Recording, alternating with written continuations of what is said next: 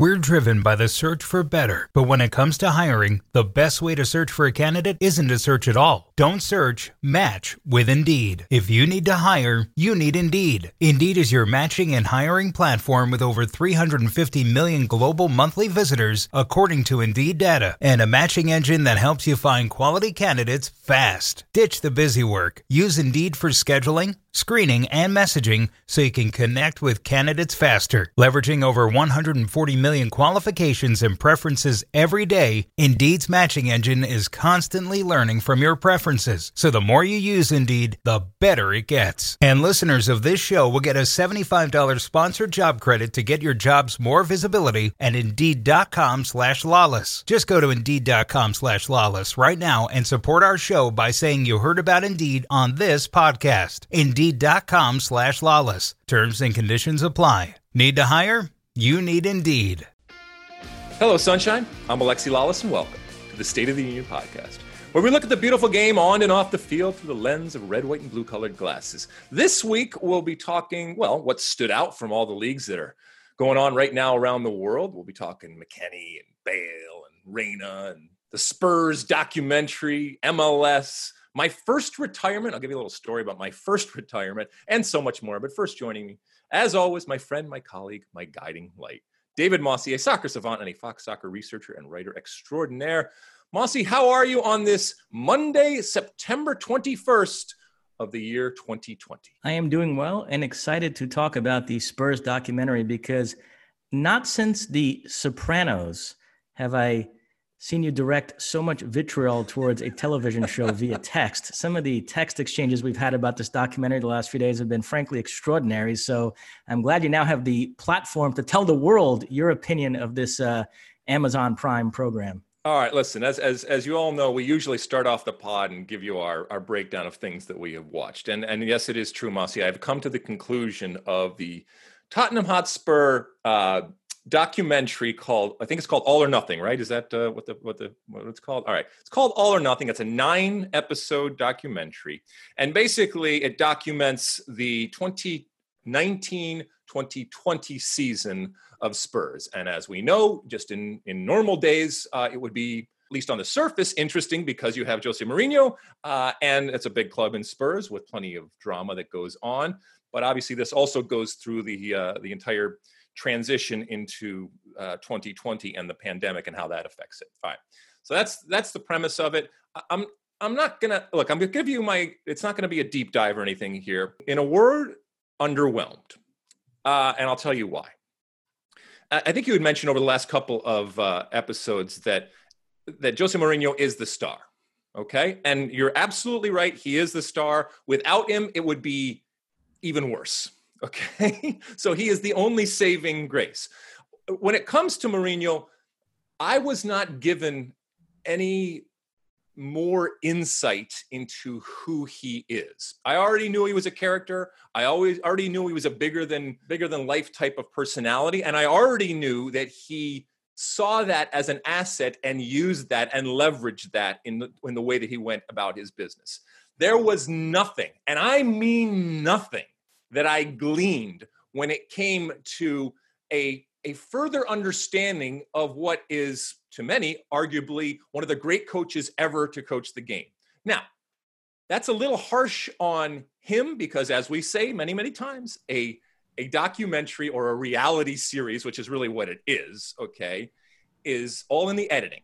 And there is a performance aspect to it. And this is a hell of a performance, but it's a hell of a performance in, I guess, what what we called a lame script. So it might not be his fault. He may be a incredible mind, and certainly his results over the years and his body of work would, would say that is so. But you did not see that in any way. Number two, when it comes to, and this was where I will give him credit, he has nailed his team perfectly.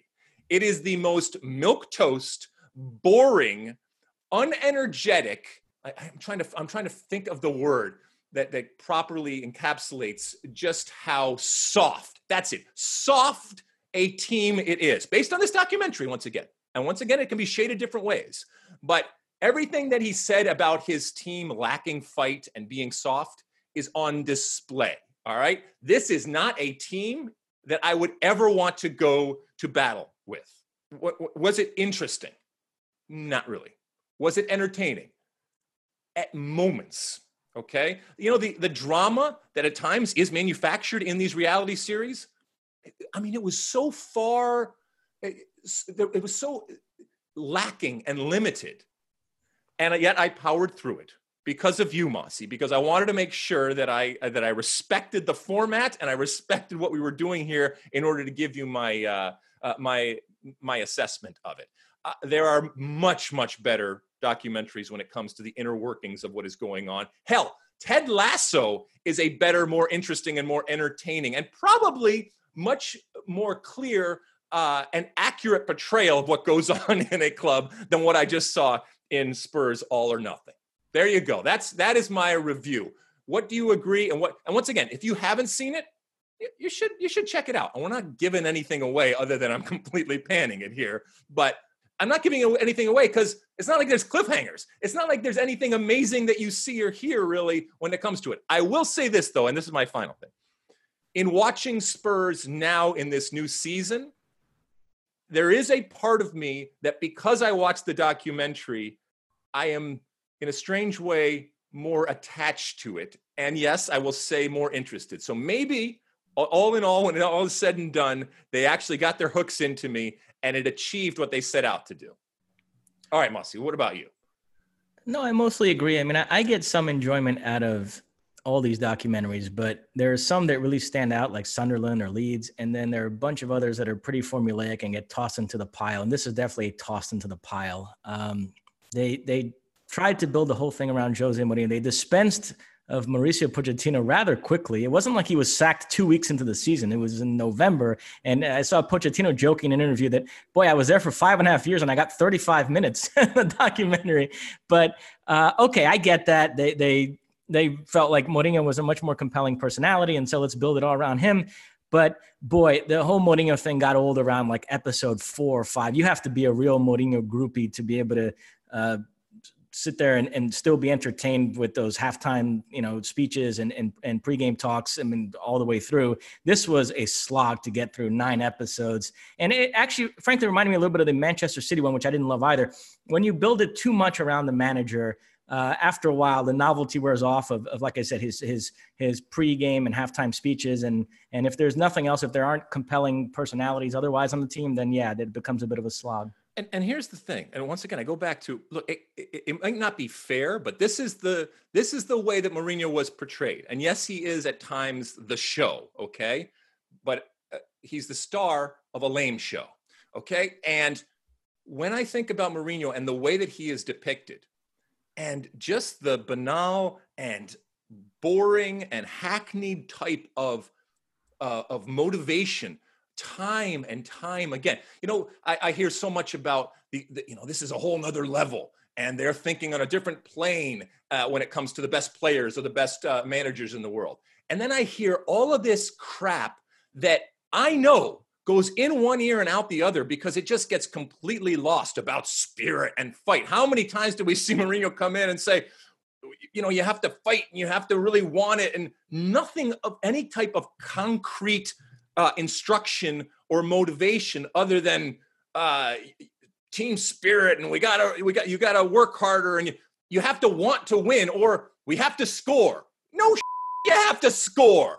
How are you actually going to do that? And once again maybe they took that out of the uh, of the actual editing process and made it as i guess palatable or evergreen or big as possible. But in doing that i think they do a disservice to Mourinho if that's actually what they did it and here's the potential dirty secret is that he's actually exposed.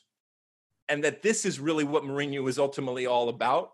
And it's not about X's and O's. And when it comes to the actual motivation, where certainly some some coaches uh, rest their hat, it's all used up and it doesn't affect players. And by the way, it has, has nothing to do with generations.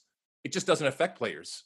Okay. If you just sit there and scream and yell about, we got to score, we got to win. We got to play harder. We can't make mistakes. Yeah, thanks. Tell me something that I don't know. Tell me something that is going to make me better, that is going to make our team better, that I can't figure out for myself, or that as a team we don't already know. And that was few and far between. There were very, very few moments, if any. And I can't even remember one where I said, Oh, I get it. I understand why he is the special one. All right, Mossy, anything else? That's it. Coming in hot right at the top of the show here, but I had I had to get it over. And like you said, I would as we went through this, uh, I would text you at different points, and it was uh, texts full fraught with with angst and irritation and even bordering on anger at times. So I'm glad we got this out of the way. If there is a uh, a, a, rating to be had or a, uh, a number or something like that, it's like a a two out of ten. Ten's the best. Two uh, zero is the worst. It's like a two. Two thumbs down, definitely for me. Okay, uh, enough of that. Uh, so we've gotten that out of the way. Um, we'll talk more next week about uh, some other viewing habits and things that we are looking at. But we wanted to make sure we hit on this because I know you had been watching it and you had been talking about it, and we had been teasing it for a number of weeks. And I finally, uh, I finally finished. Thank God it's only nine episodes and it's done. I don't have to watch that again. All right, uh, all right. Let's let's let's let's just jump right into it, Mossy. We're going to start out with, uh, and maybe we we buried the lead a little bit here, and we should have jumped right into this, but all sorts of uh, American connections, and uh, I think fair to start on this one. And that is Weston McKennie and what he did over the weekend. So, what did he do?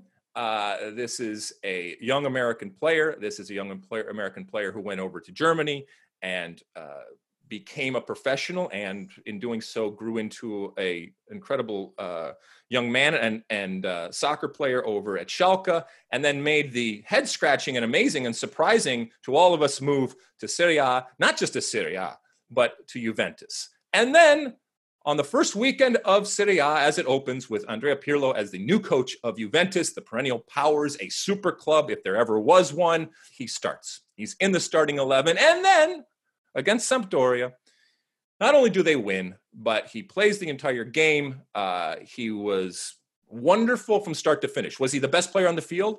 No. Was it his best performance ever? No. But for an opening game, th- this was this was pretty special. It was memorable. It was um, something to to be to be talked about, and I think it went as well as anybody could possibly uh, expect. The only way it could have gone better is if he had scored a goal. And by the way, he even had opportunities to score a goal uh, in the game. I watched the entire the entire thing, and I watched it specifically because Weston McKennie was there, and I wanted to see what this uh, this looked like. In normal days, a a Juventus Sampdoria type of game, and I know Cristiano Ronaldo plays for the team. Would it have been high on the priority list? No, but the fact that Weston McKennie is playing and uh, th- and what it means to the American soccer world, yeah, it warmed the cockles of my redheaded heart, Mossy, to uh, to see it. Uh, and congratulations to him for the start. Still a long way to go, and a lot of different things could change going on, but so far, so good. 90 minutes into his Serie A career playing for Juventus. Yeah, I wasn't all that surprised he was in the starting 11, only because uh, he had played well in that friendly against Novara, and the Italian media had really been talking up all week that he might have earned himself a start against Sampdoria. And the point everybody keeps making, which I agree with, is that he uh, possesses certain skills that no other midfielder in that squad possesses in terms of the energy and the ground that he covers, uh, the ability to win the ball back, and also the ability to pop up in the box and, and score goals. And as you mentioned, he uh, was very unlucky not to score in this game. The second goal, he took a shot the goalkeeper saved that Bonucci put in the rebound, and then had another shot that looked to me like it had crossed the line, but goal line technology said no. So um, so yeah, I think that's going to get him on the field quite a bit this season because it, you know we we uh, have made the Arturo Vidal comparison. Others have, have uh, mentioned Edgar Davids, but mm-hmm. uh, it's sort of that sort of idea that you have a lot of uh, talented technical players, but you do need that that sort of energy guy to win the ball back and to do some of the dirty work. And so I think that is going to get him on the field uh, pretty often this season. To your to your point about the comparisons, and I want to bring this up because uh, you're right. We have we've made a lot of comparisons. When this happened, uh, the Italian press started uh, to call me and, and wanted to get quotes about you know who this player is because a lot of them had not really followed him and didn't really know a whole lot about him. And obviously, because of my background in in Serie A, they wanted to uh, to get a comment from me. And so I started coming out, like you said, we we, we compared him to Vidal, and you know I was talking about Gattuso's and uh, N'Golo Kante's, and uh, you, you, mentioned uh, Davids and these types of, uh, of, of, players. And when those comments started to come out, it was amazing to me the reaction from a lot of American fans. And this this stems from something we talk about all the time, which is our insecurity and our legendary inferiority complex, uh, and and our fear, and this this phenomenon where we purposely uh, and very publicly lower expectations, and we we coddle uh, what are younger American players when they when they go to what we perceive as higher levels, in this effort uh, that is designed to to protect them. Uh, it's it's rooted in this in this traditional type of fear that we have that if we pump them up or if we make comparisons to some great players like we like we have done that it is ultimately going to hurt them. And my point to those people were that no we're we're in a different time. Uh, and this is good. The pressure and the comparisons and more importantly the higher expectations are not only good they they are logical. And when it really comes down to Mossy is that we as a united states soccer playing nation and a lot of this we, we frame with through the national team but whether it's that or, or just in general we need players who can handle those high expectations. We need players who can handle the hype and we need players who can handle that uh, that attention. That's exactly the type of players that we need. And i will submit to you that if players can't handle that then number one they're not that good and they probably weren't they weren't made to be the stars and the players that we need going forward. So I completely dismiss and reject the notion that we shouldn't have higher expectations, that I'm being that, that I'm hurting their chances of success by having the gall to compare them to others uh, others out there and some very very big players. We're at this point. And that Weston McKennie went out there and did that. Who knows how it's going to ultimately end? But then he did that with all of that attention and all that focus and all those high expectations. That says a lot about who he is as a person and obviously who he is as a player. Mossy. Yeah, and listen, when you compare a young player to an established star, to me, it doesn't necessarily mean you're saying he's going to be as good as the established star. You're just giving a sense of what kind of player he is. And, and people I know get really bent out of shape. How can you compare this guy who hasn't done anything to a guy who won this and that?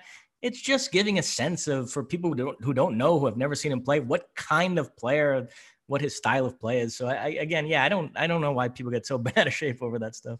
All right let's uh, let's finish it here with uh, with weston mckennie. And and by the way i think you hit it hit the nail on the head with his specific role and position and how he can make it his own and how he can set himself apart. And we've talked about this in previous pods where you know he he's been asked to do so much at different places. By the way, ironically, he he did show up at, at right back during that game, uh, which which which he was fine with and he and he adjusted with. And I know it's just Sampdoria and they should beat them and it's not a, a great team. But the the terrier or the pit bull esque type of moments, even with the small crowd that was that was there, you could tell that they appreciated that. Uh, they appreciated that effort, uh, and they appreciated that type of player because I think they all recognize, as you mentioned, that this is a player that they lack and that they need going uh, going forward. And I'll finish it with this. It was it, it was amazing to see after Cristiano finally got his goal because he had been stymied a couple times and you could see the frustration. He finally got his goal, which is what he lives and thrives on. And then the celebration. And there's Weston McKennie with Cristiano Ronaldo's arm around his shoulder after the celebration. And uh, I tweeted out and I said, life moves pretty fast. And it does. I mean, this is this is wonderful for um, you know for him, which gets us into the, the question of, uh, and I know uh, producer Alex uh, wanted us to ask uh, and maybe answer this question. Is Ronaldo, Cristiano Ronaldo, the best club player that America, that an American player has ever played with? And I started to think about this. Uh, and yes, you can definitely make the case. And you know, you can get all technical and not technical. I mean, the reality is that there are American players who played with Pele. Shep Messing played with Pele, okay? Um, or player American players that played with Cruyff back in the NASL, or played with George Best or played with Lothar Matthäus or whoever else it, it is. But, you know, Cristiano Ronaldo, Pele's probably the one that you can make an argument for. So, but, you know, people are going to downplay that because it was the NASL, because of, because of the United States. Uh, I mean, this is, I, I, can definitely make a case. Cristiano Ronaldo is going to go down as arguably the best player ever to play the game, and that Weston McKennie is there celebrating goals with him, passing the ball to him, playing on the same team. That's wonderful. It's not just wonderful for his development, but it's wonderful for the image and it's wonderful for the perception of American soccer. Yeah, the one thing I'll say is I continue to read uh, nothing but good things in the Barcelona press about Konrad de la Fuente, and it sounds like he is going to play some this season. So when he gets on the field alongside Messi, we'll be go. able to have this debate. and it'll just be a launching pad for another Messi versus Ronaldo uh, debate. Well, these are these are wonderful days, as you mentioned. A lot of uh, a lot of American connections and things to feel excited about, things to have hope for, and things to feel proud about. Which transitions us perfectly into uh, Gio Reyna. You know, th- this shouldn't come as a surprise that he was a starter on uh, on on day one for Borussia Dortmund because we had kind of seen this coming. He's been groomed for it. He's been playing. Uh, there's obviously a relationship uh, both on and off the field with uh, Erling Haaland. And not only did he start, but he scored, scoring the first goal for Borussia Dortmund in this season. Uh, he looked great. And once again, uh, providing hope and promise and optimism for him as an individual player, but also as it relates to the U.S. men's uh, men's national team. First off, just uh, what did you think of the performance? And as I said, it shouldn't be surprising necessarily, but also where he played and how he played and how that may or may not fit in going forward with Greg Berhalter and company when it comes to the national team. Well, the interesting thing for me is this goal scoring dimension to his game because uh, he was impressive last season, but more as a as a provider, as a facilitator. He had uh, one goal in 18 games in all competitions last season. It was that incredible long distance strike against Werder Bremen in the German Cup. Um, and he's come out this season. He scored a bunch of goals in the preseason. He scored in that uh, cup match against Duisburg, and then he scores here. So it looks like he's going to be a player who, in addition to all his other qualities, is actually going to be a, a pretty regular goal scorer as well. So, boy, I mean, he, adding that to everything else he brings to the table, he's going to be a difficult player to keep out of the lineup. And, you know, we'll see. I mean, Reus came on for him, and uh, once Reus is 100% fit, you'd have to figure he's somebody that has to start, and, and Sancho has to start, and Haaland as well. So you do start running out of spots up there. But you know, maybe uh, Lucien Favre can get creative with the formation and try to get all four of them in there: Reyna, Sancho, Haaland, and, and Reus. So these are, yeah, I mean, these are these are good problems to have, by the way. Sure. So we'll save we'll save the Reyna stuff for a little bit later in the show as it relates to the national team. But as it as it relates to what is going on right now, you mentioned something that's important, and it does apply also to you know even to someone like Weston McKennie. There's a lot of competition, and and players that are either coming in, players that are coming back uh, from injury, players that are going to challenge, and it applies to him. It applies to Christian Pulisic. It applies to all of these players, and that, that's a good thing. Competition eh, is a good thing, and the way that these teams look now may look very, very different uh, six months from now or or a year uh, a year from now. But that they are being given these opportunities, that they are you know on the radar when it comes to uh, these teams and these uh, these coaches are uh, are, are good things. Um, anything else uh, you want to say about uh, Gio Reyna? Well, first of all, just to correct myself, because they made two substitutions at the same time. Uh, technically, Reus came on for Sancho and Julian Brandt came on for Gio Reyna. Uh, but, you know, you get the point. Um, I get the, I get the point. Um, let's, I mean, uh, just big picture. I don't know if you want to transition the big picture Bundesliga and Serie A.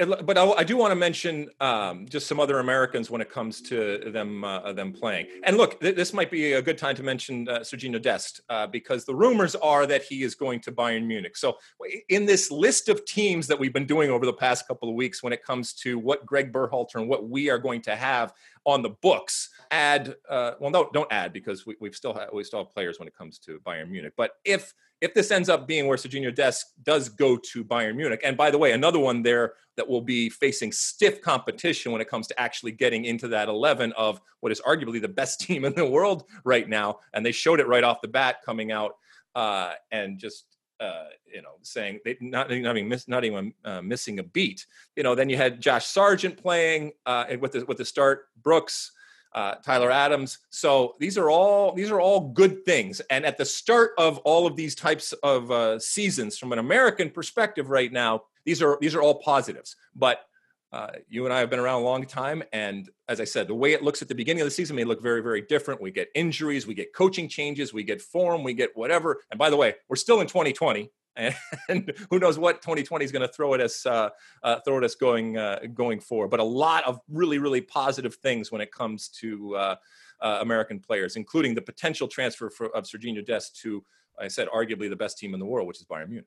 Well, and if I told you we'd be celebrating a great weekend for Americans in Europe, and it'd be a weekend where Christian Pulisic didn't even play because That's he's true. injured, uh, because you know he's considered the standard bearer of this whole generation. But it just speaks to the depth now, and there's lots of other guys to keep track of as well. So it's uh, yeah, no, it's exciting times for sure. Okay, so let's let's transition a little bit into just other stuff that's going on. And I mentioned uh, Bayern Munich.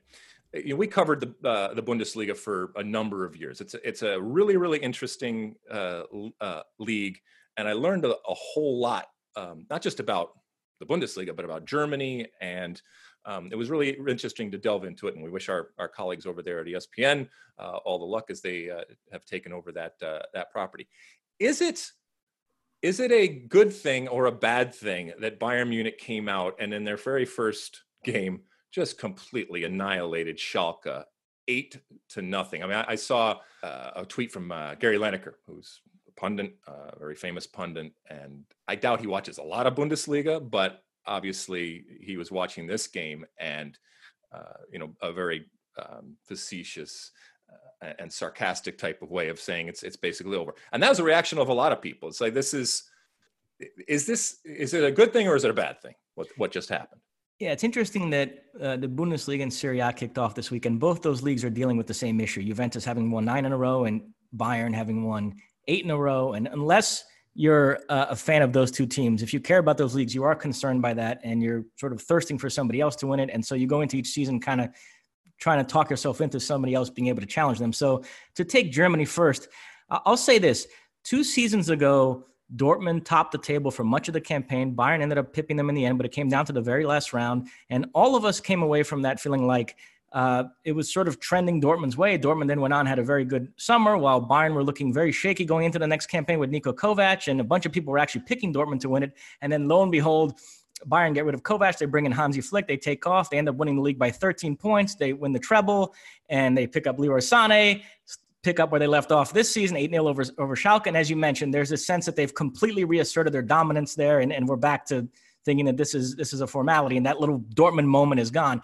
I will say, of course, I think Bayern are going to win the Bundesliga. They would be my pick. You'd be a fool not to, you know, if you were a betting man, to not put your money on Bayern. But Dortmund are sneaky loaded this season as well. Um, the fact that they were able to hold on to Sancho for another season, because under normal circumstances, with no pandemic, somebody would have met their asking price for Sancho this offseason. I'm sure the way they sort of mapped it out, they envisioned probably losing Sancho this summer. And then as it turned out, because of the pandemic, nobody wanted to pay their asking price. So they decided, well, you know, we're not going to sell him on the cheap. We'll hold on to him for another season. So lo and behold, they have Sancho for another season. They have Haaland for a full season. Uh, Reus, as I mentioned, if he can ever get fit, the emergence of Gio Reyna, uh, and then guys like Julian Brandt and Thorgan Hazard. Uh, you know, they add Jude Bellingham to that midfield. Uh, Emre Can for a full season, who looks like he's going to play more at the back rather than the midfield, which I'm fine with. Boy, all the pieces are there. If Dortmund can ever not do Dortmund stuff and, and, and blow leads and drop points that they shouldn't drop, they might be able to run roughshod over that league too and make this more interesting than Come most on. people expect. Yeah, Come Is that just wishful thinking on my part? Come on, Mossy. Fool me once. Fool me once. Come on, man. I mean, I've seen this before. Uh, we, we've all seen this before, and everybody gets excited. And oh, this is potentially it. And uh, they're they're really stocked, and they got great depth. And this is where it's. At. And then, like you said, it just it it, it never happens. So I I- I'm a scarred and scorned lover, and I don't want to get hurt again. I have a fragile heart right now when it comes to the Bundesliga. No, no, listen, I hear you. I mean, Leroy Sané, if he can stay fit, he is going to be an incredible signing for them. They're actually in better shape at the back than they were at the end of last season because Niklas Süle is now completely healthy. Same with Lucas Hernandez. Uh, they did lose Thiago, and uh, Alaba seems unsettled uh, over uh, negotiations for a new contract. But uh, nevertheless, I mean, I'm not Bayern are still Bayern, and of course, I think they're going to win the Bundesliga. Uh, I just think Dortmund could be very good as well. All right. Well, let's finish up this segment here uh, before we move on to uh, an EPL segment um, with uh, some La Liga stuff that's uh, that's going on there. All sorts of uh, talk when it comes to goal scorers, uh, what's going to happen, and you know La Liga. Anytime you talk about La Liga, obviously you're going to talk about Real Madrid and and Barcelona. Real Madrid looked, shall we say, rusty at this point, and and you know they they need someone to score and they need somebody up top. Yeah, listen, uh, this was the same game I watched seven or eight times after the restart last season. The only difference was you didn't have that Sergio Ramos penalty to turn it from a nil-nil to a one-nil. So they begin their campaign uh, with a nil-nil draw away to Real Sociedad. And yet, it, there's just not a lot of goals in that lineup if it's not Benzema scoring. Uh, now they're counting on Hazard having this bounce back campaign and also Asensio being fit uh, for the full season. Neither one of those two played, uh, which in Hazard's case, he's not fit right now, which gets his second season off to a weird start for him.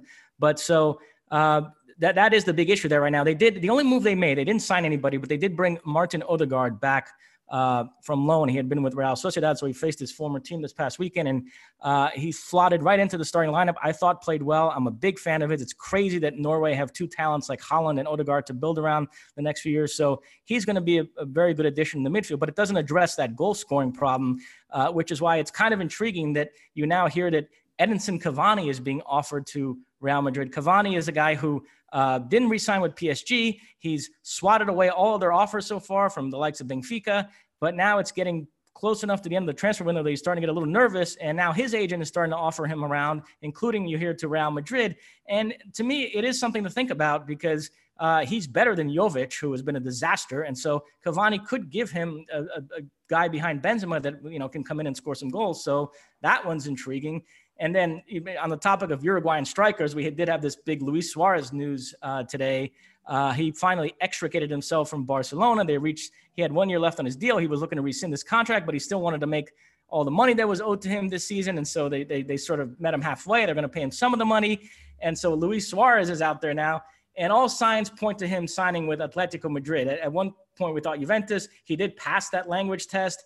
Uh, but it, it, turns out it's going to take too long for him to get an Italian passport for him to sign with Juventus. So Juventus are going to go for Edin Dzeko instead. And it sounds like Suarez is going to go to Atletico Madrid, which is absolutely fascinating that Barcelona would let him go to a direct rival like that. But uh, uh, we'll see. It, it sounds like that's the way things are going to go. Why doesn't Suarez just go to Real Madrid, or is that a bridge too far? That's, that's too that, that is a bridge too far. Yeah.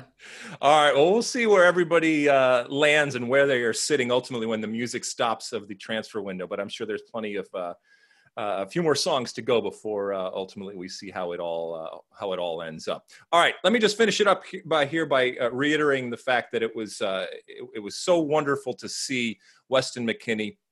Um, you know, the history of Americans in Serie A are, are few. And look, when it comes to a Weston McKennie or a Michael Bradley, they are much better players than I ever was. And they have gone and taken this incredible pathway uh, and this unique pathway to have this experience in Serie A. And they are doing it at a completely different level in terms of the uh, the clubs that they went to, whether it's Roma with Michael Bradley or uh, Juventus, obviously, when it comes to Weston McKennie. And I couldn't be happier uh, for them. I, I, played in a different time, literally in a different century, uh, and certainly for a very, very small club. Uh, but I'm I'm so happy that there are more Americans, and I hope that there are more Americans in the future that get that experience uh, playing in Serie A and, and living um, and working in uh, in Italy. Hope he's not the last. All right, as I said, when we come back in the next segment, we'll be diving into all the EPL action and all of the drama and theater that EPL. Look, let's be honest, gives us on a continual basis, and there was plenty of it over the last week. Uh, don't go away.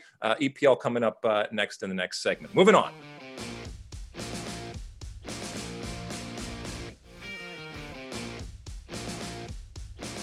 All right, we're back uh, with an EPL review segment. So much going on in the EPL, and look, uh, we we uh, we kid and we tease uh, our good friend Alex Dowd, who, uh, for those that maybe maybe have missed it, is a avid Chelsea uh, supporter.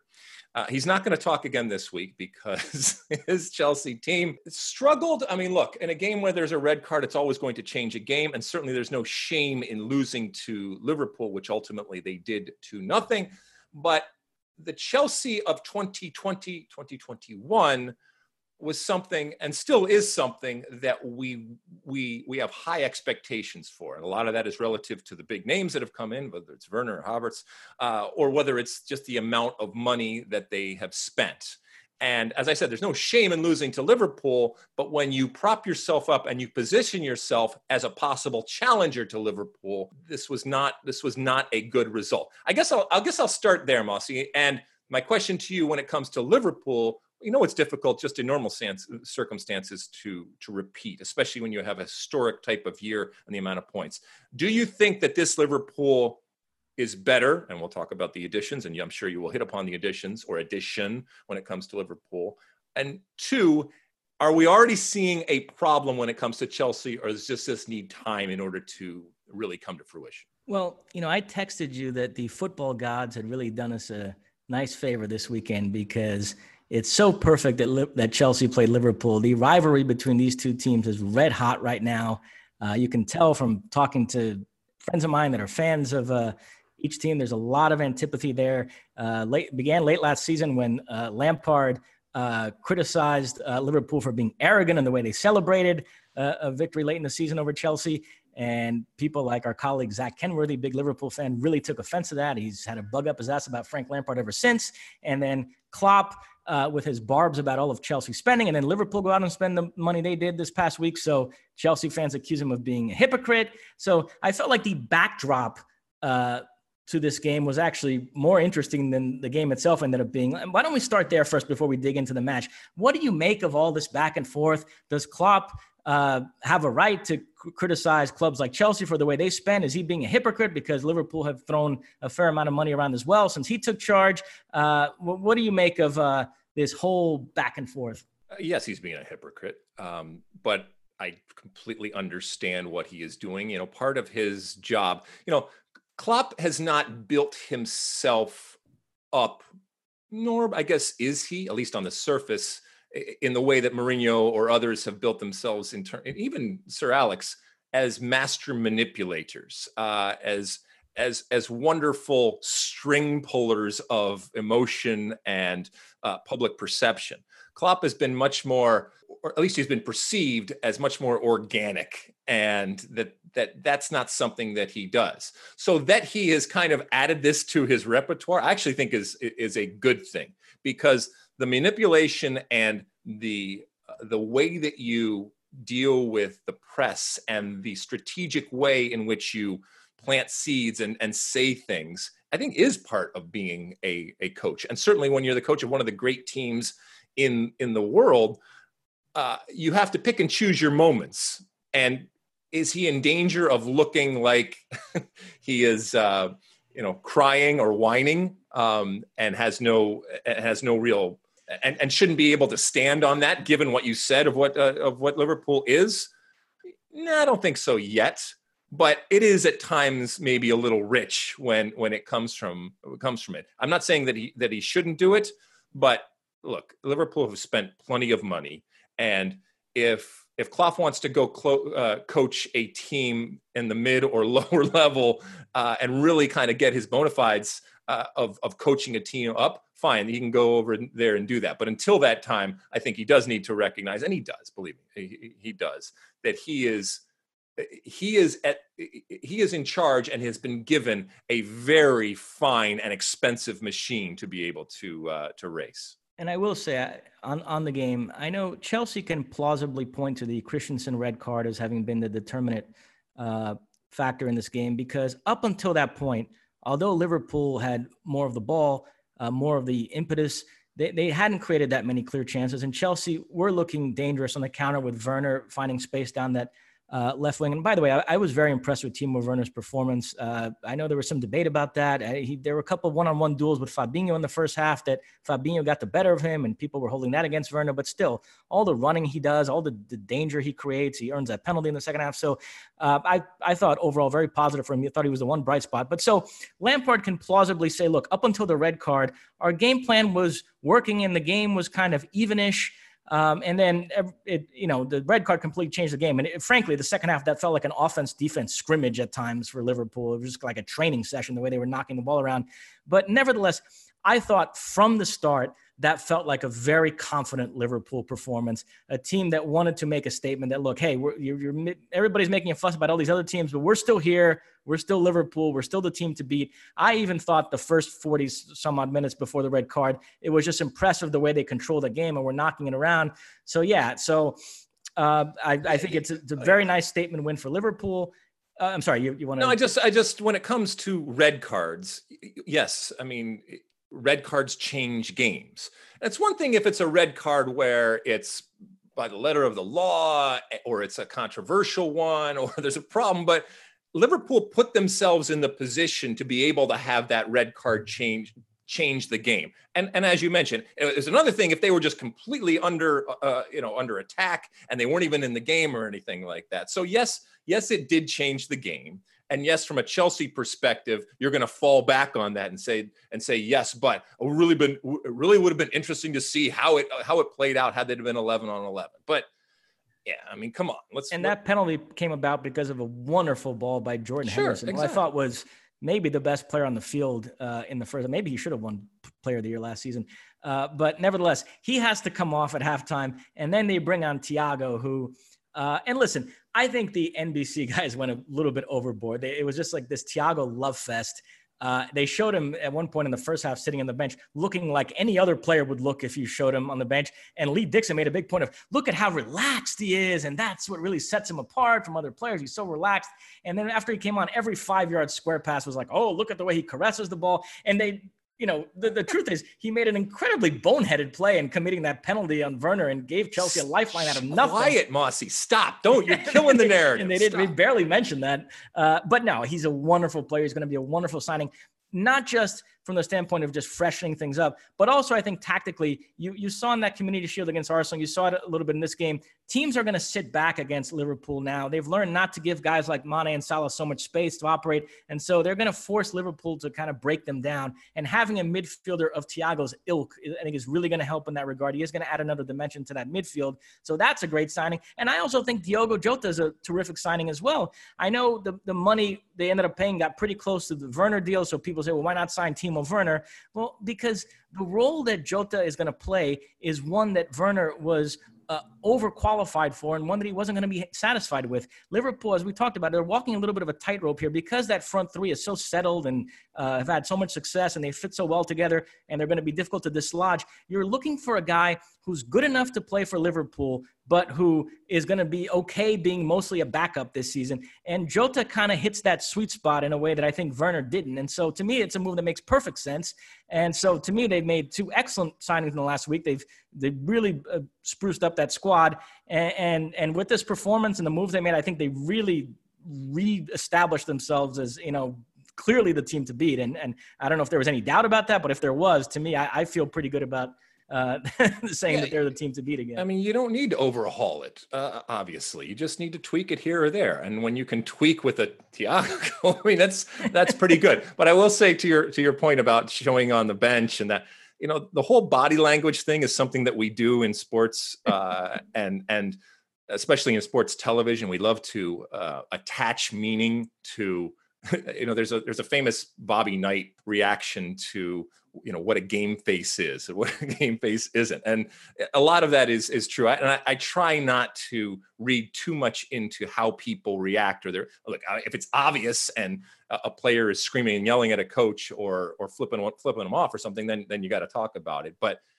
uh, the the way that a player sits or doesn't sit or the way the player stands or doesn't stand uh, i think it's really really difficult uh, to to uh, to attach meaning to to something like that in a uh, in the context of uh, uh, of sports. Uh, before we, we, we leave these two teams, Kepa. I mean, uh, uh, we've seen goalkeepers melt down over the years, and we've seen goalkeepers where you know at a some point at some point it doesn't have anything to do with their physical abilities. And look, this is the most expensive goalkeeper in the world, and that it's much more between the ears than any actual physical uh, limitation that he may or may not have right now. Are we seeing this? Is this concerning uh, to you, and more importantly, I guess, to Alex Dowd and, and, company when it comes to Chelsea?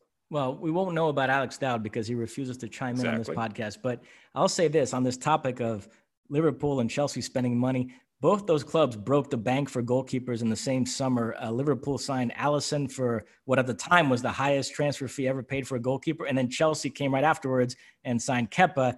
And you look at the way those two keepers have panned out, and it was illustrated in that game. Alisson stops a penalty from Jorginho, uh, while Kepa makes a mistake he, he makes in the second goal. So um, yeah, I mean, it's it's it, it's a player. I, I, think it was Lee Dixon to give him credit on this. He said, you know, if you're a midfielder and your confidence is shot, you can kind of hide it and just play it safe and sort of, you know, if you're a goalkeeper, there's nowhere to hide. If you, if you have a goalkeeper whose confidence is shot, it's it's it's it's going to show itself. It's going to be a major major problem, and it is right now for Chelsea. Well, all of this means, and we'll move on from this. All of this means, and I think is pointing to the fact that Chelsea need a superhero. And there is only one person that can fit that role, and that is that all of Chelsea's ills, whatever they may or may not be, can be fixed by the return of Christian Pulisic. We don't know when that's going to happen, and maybe Christian should uh, should stay out a few more uh, a few more weeks here because you know he continues to be injured, and we've talked about this time and time again. Don't know when he's ultimately going to uh, going to come riding in as the cavalry and, and finish this, but um, it's it's not good for Christian Pulisic because it's just yet another period of injury, and we've said time and time again that he just can't have any type of consistency when it comes to uh, to being healthy. So, uh, anything else with uh, before we move on to some other stuff, Mossy? No, that's it on that game. All right. Uh, the other big news when it comes to the EPL, and, and certainly when it comes to signings, is the Bale back to Tottenham uh, situation. And right now, correct me if I'm wrong, Mossy, it's it's a loan is what we're what we're talking about here as opposed to a sale. The saga of uh, of bale at real madrid seven years i think uh, I, I always looked at it as a success. Look i know he wasn't a consistent starter but when he was there he was phenomenal that he at times has looked like once again body language that he is pouting uh, doesn't really didn't really change the fact that I still look at it as a, uh, as a success. Uh, I guess first off, do you look at it as a success? And him returning to Spurs, what are they ultimately getting? And does this make the? I guess it's a dumb question. Does it make it make them better? Unless you feel that he's completely shot and done, does this make them better? Listen, I've said this about Gareth Bale. Thinking the Madrid median fans have been unfair to him is the correct macro view of that situation when you look at his seven years there. But over the past 12 months, Bale has given off a serious whiff of washed upness. And the British media, because they view everything through the prism of the Madrid median fans being unfair to him, they've kind of tended to ignore that or attribute it to him just being in this terrible environment uh, that's weighing him down. And of course, when you take him out of there and put him somewhere where he's happy and loved, he's going to flip that switch and become this great player again. We'll see. I'm not so sure. Uh, but listen, uh, I'm I'm I'm glad he, he made this move because uh, I, I've said this before. I'll say it again. The whole hoarding of players. Uh, as a neutral fan of the game, uh, it's more interesting having Gareth Bale playing week in, week out for Tottenham or James Rodriguez, who, by the way, is off to a phenomenal start with Everton, playing week in, week out for them, than sitting at the end of the bench for Real Madrid. I'm glad that these two guys were able to extricate themselves from that situation and go somewhere where they're actually going to play and we're going to see what they have left in the tank. And I guess the, the James example would be encouraging if you're a Spurs fan because that's another guy that Real Madrid had absolutely no use for. And and look at what he's doing with Everton. So perhaps uh, Tottenham and Mourinho can catch lightning in the bottle with Bale as well. Relative to what I said at the beginning of the podcast about the Spurs doc, this makes sense completely. Okay, because number one, Mourinho is about himself and the power and the leverage of that name. And you know, Bale has already said that talking with Mourinho, this is part of what has has has enabled this to happen. Um, so that's that's the good part of it. The second part is not so good in that it reflects exactly what I said about this Spurs team, in that they are milk toast, they are soft, and and look, they you know they they they, they scored plenty of goals, and Son uh, is is scoring goals at will, and obviously uh, you know Harry Kane is is is wonderful. So do they do they need him? Yeah, you can always use a, a, goal scorer and somebody who who is dynamic, but he just kind of uh, I'm talking about Bale right now. He is a Spurs type of player in that is he really going to run through a wall for you? I, I I don't know, but I do think that it makes them better. and it is something that uh, that I will watch. How how he is used or when he is used, I you know I don't know, but you know it's going to be it's going to be fun to see what they ultimately uh, look like. What else when it comes to EPL is standing out to you, uh, Mossy? Well, I mentioned Everton. They beat yep. West Brom five two, so they're looking good. They're looking fun, really. And those I'm already looking ahead to those Merseyside derbies with Liverpool and Everton. Those could actually be entertaining uh, this season. And then the other thing would be Manchester United, who lose to Crystal Palace. And United, to me, are a case of how an underwhelming transfer window can really undercut the momentum of a club because they had such a good second half of last season and we all felt like maybe they had turned the corner and it was really something to build on but it was all under the presumption that they were going to go out and make some moves uh, during this window and, and plug some of the holes they still had and instead, the only player they've signed is Van de Beek, who's a very good player. He scored a nice goal this, this past weekend, but wasn't really filling a need. With Bruno Fernandes and Paul Pogba there, I felt like that, that's a bit of a luxury signing. On the other hand, they have some clear holes at the back, at center back, left back. They probably could even use like a, a better center forward than Ighalo. And, and yet they haven't addressed any of that. Now there's two weeks left and the fans are getting antsy. And some of that negativity that they had kind of you know, the, the, you felt like the, the second half of last season, the dark clouds had kind of lifted. And now, because of this this frustrating inactivity in the transfer market, the fans are are grumbling again, and some of that negativity is coming back with United. So it's going to be interesting to see how the next two weeks go.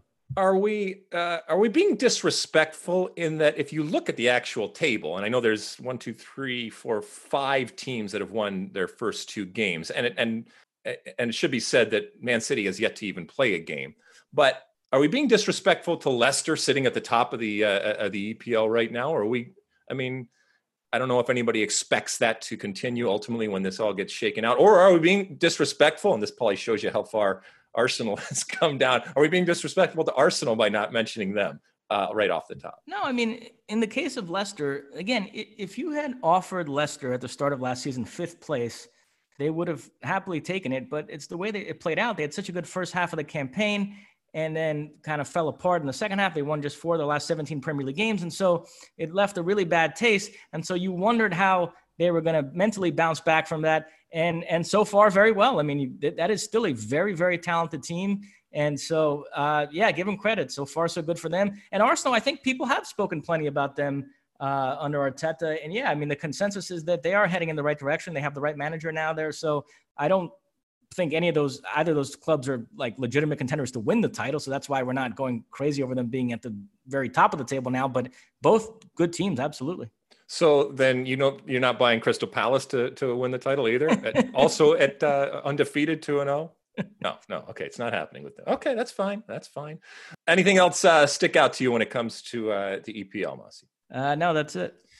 All right. Um, as Mossy said, there's there's plenty to come and plenty of twists and turns. And uh, while you look at the table, it, it doesn't necessarily mirror what the reality is when it comes. We uh, we neglected to mention this, but uh, Tottenham did make another signing, a very talented young Spanish left back, Sergio Reguilon, uh, and his signing did spawn uh, Tim Sherwood, one of the great uh, internet clips.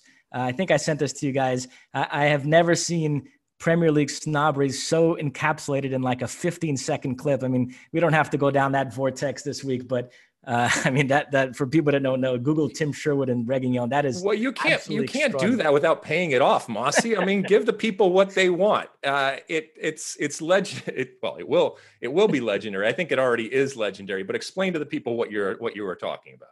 So, in addition to Gareth Bale, they uh, Spurs acquired another player from Real Madrid, uh, Sergio Reguilon. He's a very talented young left back. Who where did where did he play, Mossy? Where where is he coming from? Well, Real Madrid is parent club, but he played for Sevilla last season. So two seasons ago, he emerged as a starter for Real Madrid. He put Hold Marcelo. on a second. Where where where is Real Madrid and Sevilla? Where where what team? Spain. Is, they play in Spain. Would that yes. be the first division or or, or lower division? first, Correct. Just checking. I just want to make so, sure. So two seasons ago, he emerged as a starter for Real Madrid. He put Marcelo on the bench. Then Zidane came along. Zidane inexplicably doesn't rate him, so he he loaned him out to Sevilla. But he did very well there. Helped them win the Europa League. He's been capped for Spain. Anybody that follows football the last couple of years knows this is one of the best young left backs in the world, and it's a very good signing for Spurs to get him. And so former Tottenham manager Tim Sherwood was asked to comment on it this week, and I mean it was just the most like dismissive like well he hasn't played in the premier league yet so how do we know this guy's any good? I mean it's all fine and good to be signing players from these clubs like real madrid but you don't know until he actually steps foot in the premier league if this guy's actually a good player. I mean it was just tim sherwood by the way who you know the, the backstory there is uh, he he played for blackburn and blackburn are a club that famously in the summer of 1995 thought about signing a young French midfielder named Zinedine Zidane and didn't because a, they weren't sure how he would adapt to the Premier League, and B, they felt like they didn't need Zidane because they already had Tim Sherwood. So, and that story has been told many times over the last 25 years. So, if you're Tim Sherwood and you're sort of intertwined in probably the most infamous, ridiculous uh, English club overthinking kind of guy adapt to the Premier League story ever, you'd think he'd have a little bit more self awareness. And yet, boy, he just doubles down on that line of thinking every time he opens his mouth. It's really mm-hmm. extraordinary. Yeah, I mean, look, not not to defend him, and and we'll we'll, we'll finish it up here, but you know, the, the reality is that leagues do have identities and leagues do have styles. I think you can agree with that, Mossy. That and and and different ones and and unique ones and the ability to adapt and to adjust for a player is crucial to his or her success when they come from a different league and a, and a different country and a different culture and maybe even a very different style of play but the you know the the the old tried and true type of it's a much more physical league uh, when it comes to the EPL. I can see where you could think that and where there are certain examples that you could you could point to, but I think it is very, very limited uh, moments when a player comes to the EPL and isn't able to deal with or adjust to the physical nature of the league. And I think it's also, it paints the EPL as almost uh, Neanderthal uh, in, or caveman esque type of style. And I don't, I actually don't think, I think it, I think it downplays the quality that exists in the EPL when you fall back on the, the physical nature of uh, the EPL. While that may have been the case in the past, I don't think that it that it is uh, the case anymore. And by the way, the irony of that is that maybe the influx of international players and the change when it comes to the the, the composition or the makeup of the, of the, teams has maybe moved it away uh, away from that. But you know, we'll see if a right back or sorry, left back who is, as you said, widely considered to be one of the uh, the great left backs in the world, who has played at a high level and certainly played for teams and in a uh, in a league that is oftentimes looked at as even the highest level, can make that adjustment and has the ability to deal with somebody pushing or pulling or kicking or doing whatever it is that Tim Sherwood or anybody else thinks is not done anywhere uh, is not done anywhere else. All right, uh, we will uh, take another quick break here, and when we come back, we will uh, dive into the Ask Alexi segment of our podcast. So don't go away. Moving on.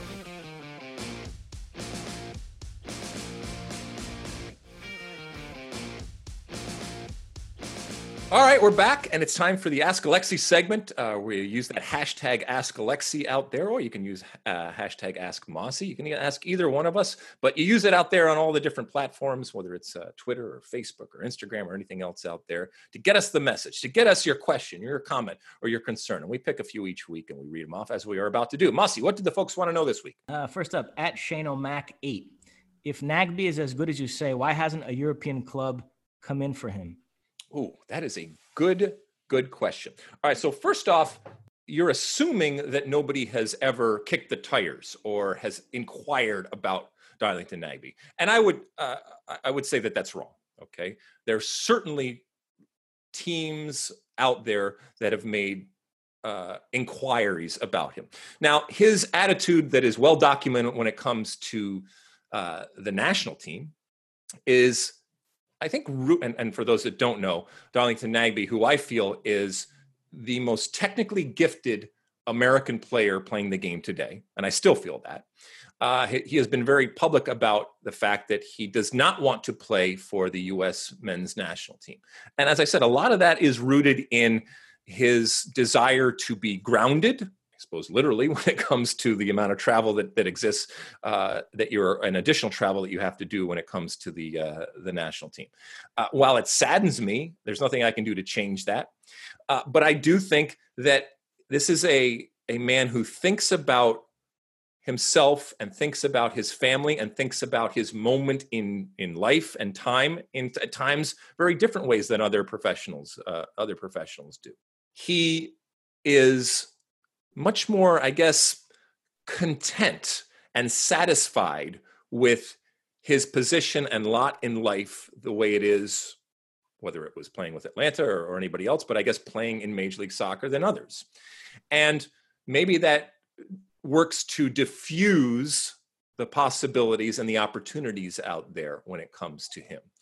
In that, why should I waste my time and effort? Because unless it is ideal and perfect, he's not even going to entertain it. I think I think that's where it comes comes into play. Uh, right now, he's injured. I mean, it's not as if he has a a long Pulisic esque type of history of injuries, so he is durable.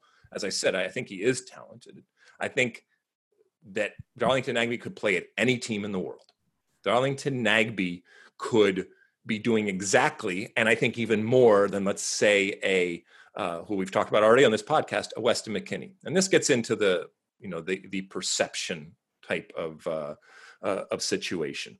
You know that he plays in Major League Soccer probably works against him in terms of opportunities, and you know that's not that's not me making excuses. That's just me giving you the reality of what is going on. You know, when I, when I was watching uh, Weston McKennie, who I think is a very good player, maybe potentially he can be great. But when I was watching him play for one of the great teams this past weekend in Juventus, playing in Serie A, and what he was doing, I thought to myself, how many players that exist right now in MLS could be doing not just the exact same thing, but even better? And maybe that's sacrilege to even think or to uh, uh, to say, but I think that there's plenty of players that are playing right now in Major League Soccer that, if given that opportunity, would be able to do it. And either they're not getting the opportunity because of the league that they play in and the perception that people have of that uh, uh of that league, or they just haven't had you know the different timing or the circumstances or a million different things that uh, play play into it. All of that is to say, Shane O'Mac I just don't think that the right situation has come about. And I think the specific person that we are talking about here in Darlington Nagbe, he is so unique in the way that he thinks about things that I think a lot of teams will just move on and and go to somebody uh, go to somebody else that's maybe much more open to a uh, a possibility when it comes to it. And just because somebody is playing at a super club doesn't mean that there is not a equal or even a better that may be playing someplace that you just don't consider to be of quality. I mean, is that a diamond in the rough? Maybe, but um, you know, and that's that's the that's ultimately, and I know I'm getting much more big picture here, but that's ultimately the challenge of Major League Soccer is to change that perception, is to offer that credibility when it comes to the talent that I believe we have, that I believe that can play in the best clubs and in the best leagues around the world, if given that opportunity. Uh, okay. Well, Nagbe did uh, just to finish this conversation off. Did almost go to Celtic um, mm-hmm. uh, back in it was after the 2016 MLS season. Uh, and and then it, it, was reported that he was he was going to go, and then the, the deal between Portland and Celtic collapsed at the last minute. And actually, that set off an interesting debate back then, a debate that was uh, reignited recently by Matt Doyle as to whether an MLS player at this point leaving to go to Scotland is is kind of selling itself short. Is is that a step up? Even even if it's to go to a club like Celtic, step down. What are you talking about? He's too good for Celtic. Are you kidding me? Come on. Yeah, I mean that that no. and and Mark McKenzie, uh, Philadelphia Union, has been linked with Celtic uh, recently, so people have been sort of examining that question. And the only thing that you, the only reason that you would do it, because it is a step down, but the only reason that you could that you would do it is to use it as that stepping stone because there is much more legitimacy and credibility given to somebody coming from Celtic to that next move than there is if you're coming from Portland or someplace else in Major League Soccer. So strategically, it may be a smart move, but don't tell me that it's a step up in terms of the quality. And as I said before, uh, someone like Darlington Nagbe, he, he's too good for Celtic. They don't deserve him. uh, next, All right, up, what else, Mossy? Uh, at Pedro Navas, uh, eight two zero. Uh, opinion on Gio picturing that's Gio Reyna. Yep. Picturing himself as the number ten instead of Pulisic. I feel competition is good. Uh, what uh, Pedro Navas is alluding to was in an interview with uh, our good friend Grant Wahl. Uh, Grant asked Gio what role he envisions uh, playing in the national team, and, and Gio sort of uh, suggested that maybe as a number 10 playing directly in front of McKennie and Adams. And because I guess Pulisic was just handed the number 10 at Chelsea, people, I guess, now view him as a quote unquote number 10. I, I really don't. But uh, so I, I guess uh, Pedro Navas is suggesting that uh, there might be some competition there between Pulisic and Reyna.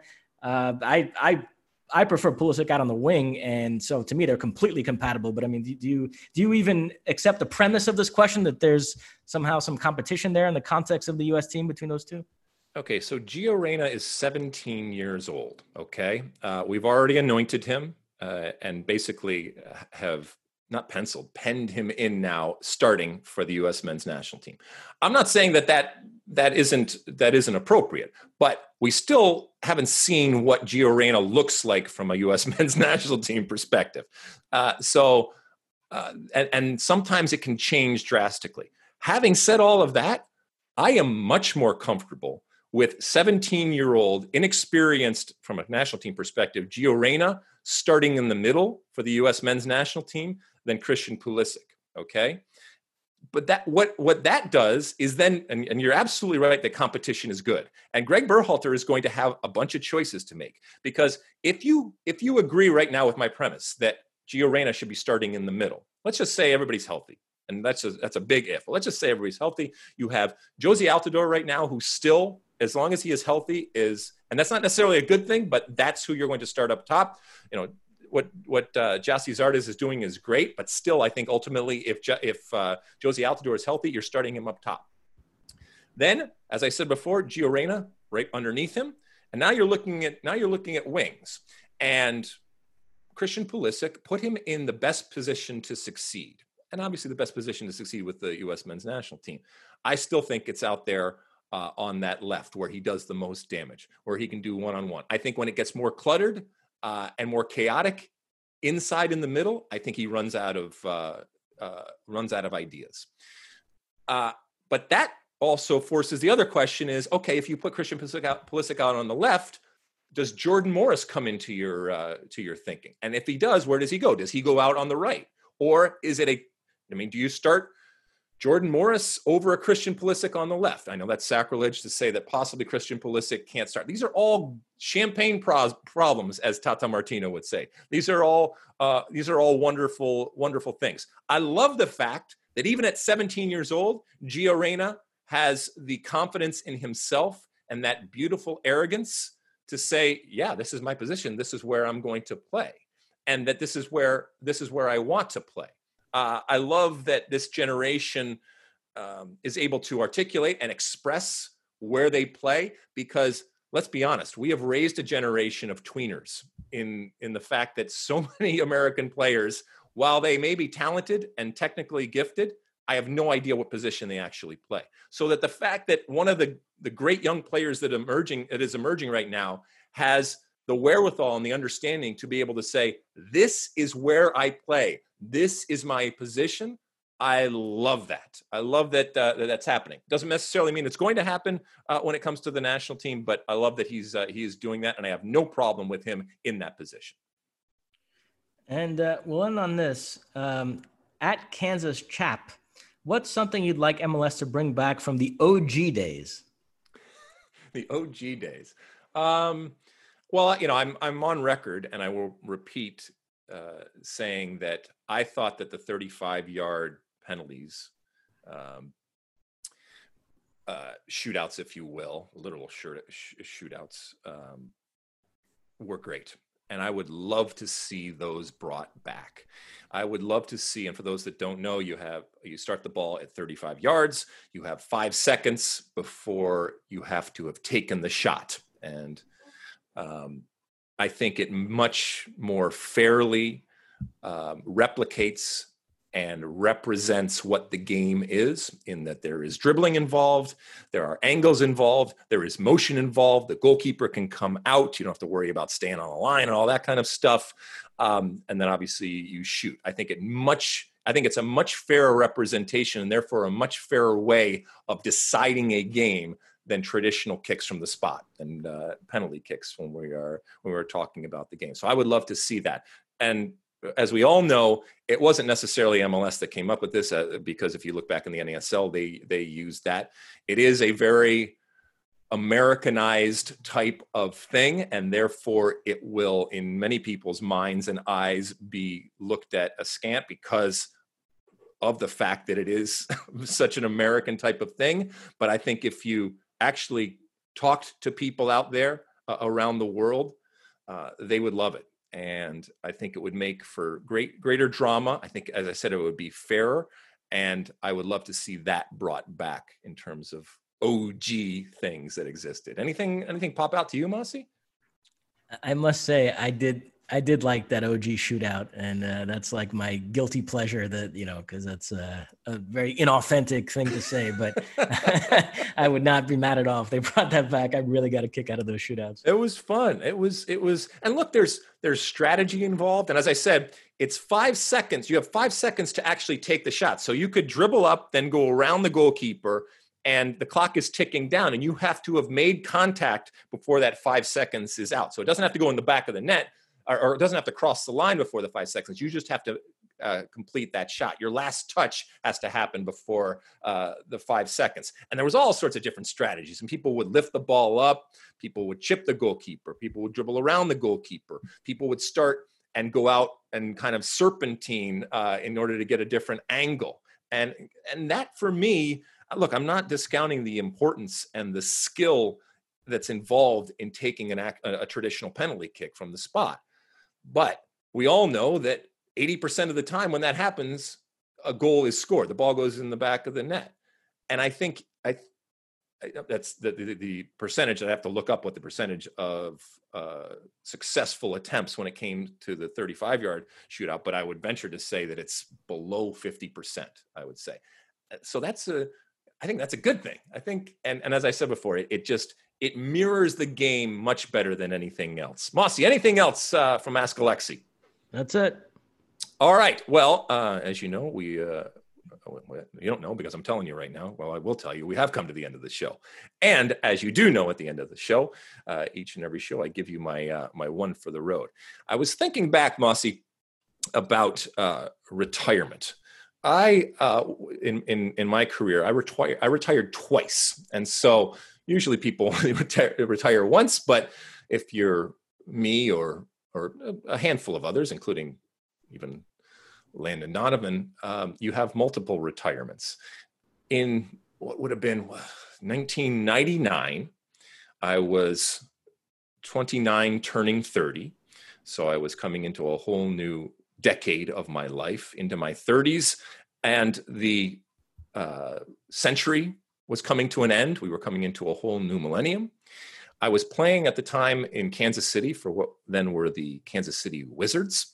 I was coming off of a horrible year. We were a horrible team. I had a great time in Kansas City, but we were a horrible team.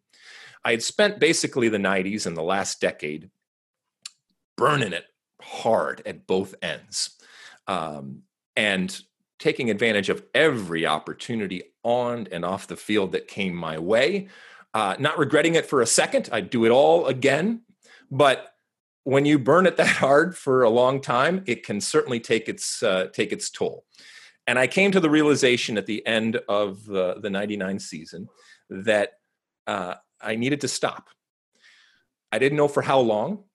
And so, therefore, while it ended up being a, a retirement, we ended up calling it a stepping away. I'll never, I'll never forget sitting down with my agent at, uh, and and trying to figure out how we were going to frame this. Because uh, uh all we knew was I wasn't going to play the next year. I needed to to to step away, and so we called it a a stepping away. I was incredibly fortunate that I even had the opportunity to do something like that. As I said, I needed to kind of get back or rejuvenate both my body and my mind. I needed to get myself straight. As is the case uh, often in these situations, there uh, there's a girl involved. I ended up chasing a, uh, a girl. I drove cross country a couple of times with a buddy of mine. As I said, I chased the girl who ended up being my wife. I did television. Um, I did a lot of different things that I wouldn't have been able to do had I continued playing. And I knew that I wasn't going to be any good to whatever team that I was playing for. Uh, don't cry for uh, for Kansas City uh, because while in the moment it may have looked like I left them in the lurch, they actually used that spot to then go sign Miklos Molnar and then go on in the next season winning MLS Cup, which certainly uh, I, I was happy for them, but I also said, wow, the year that I leave, they go, they sign a great goal scorer and they go all the way to the, uh, the promised land and win uh, MLS Cup. But I was fine with my decision. It worked out uh, with the girl. It worked out from a human perspective in that I came back as a much changed and better soccer player and person for having that, uh, that year uh, I was very, as I said, lucky to be able to take that year and take that time to become better. Um, I could have plowed through, and keep in mind also that uh, by making that decision, I destroyed any chance that I had of ever coming back with the uh, the national team, and so therefore the twenty the 2002 World Cup uh, that was out the window the minute I decided not to uh, to play that year. But I don't regret it for uh, for a second in that um, all of the different things, like I said. And it also introduced me to something that later would become such a huge part of my life, which was television. I did a television show for ESPN uh, with my, and I uh, met and not met, but came became friends with because I had met Rob Stone before. Uh, but Rob Stone and I did a, uh, a television show, uh, a weekly television show that we recorded in Tulsa, Oklahoma. So it introduced me to so many things that have become a huge part of my life. And I was very lucky to have had that year. And um, I look back on it with fondness uh, of all of the different things that had that that that, that I was ex- that I was able to experience. Uh, I didn't know it at the time that it was going to be so important, and I cried like a baby, even making the decision. I remember in the locker room, uh, finding a, a uh, a, uh, a empty part of the locker room and just crying like a baby because that period of my life I knew was coming to a close, uh, and I didn't know where that next period was going to lead me, and certainly in the next year without the game, how I was going to function because that was all I knew. But um, it worked out okay, and uh, I'm glad that I was able to do that. Mossy, anything uh, anything else that you wanted to touch on uh, this week when it comes to soccer or not soccer? We started out talking about our my my complete panning of the Spurs documentary, and we end with me talking about my uh, my rebirth and uh, my uh, enlightening, if you will, in the year 2000 as I traipsed across the country and chased my to be wife and uh, got into television. I also did the Olympics, by the way. I went to uh, Sydney, Australia, worked with Andres Cantor and NBC and did the Olympics down there. So it was an eventful year. Well, you, you said your post playing career has worked out okay. You're uh, hosting a podcast with me that's produced by Alex Dowd and Luis Magano. So it hasn't worked out that well. Uh, I wouldn't have it any other way, gentlemen. Uh, it's uh, it's always a pleasure to be uh, to be hanging out with you, Mossy. Have a uh, have a great week. We got some MLS action that we will be uh, doing. You got any Liga MX or stuff on tap? What do you got for for this week? Anything? Uh, yes. Uh, next one is this upcoming Saturday. Uh, I want to say it's Monterrey against Tigres, but let me double check that. That's all right. That That's all right. But you're you're working uh, Liga MX. I know you're uh, hard at work at that. Uh, I'm watching, and um, as I said, we got some MLS midweek action that we will be uh, talking about uh, when it comes to the things that are going on, both the game that we're doing and bigger picture stuff that's going on with MLS. So uh, tune into that. Thank you so much, uh, as always, for downloading and rating and subscribing uh, to the podcast. We appreciate it, uh, and we are incredibly humbled by the fact that so many of you do this on a weekly basis. Uh, we will see and uh, you will hear from us again next week. And until then, size the day.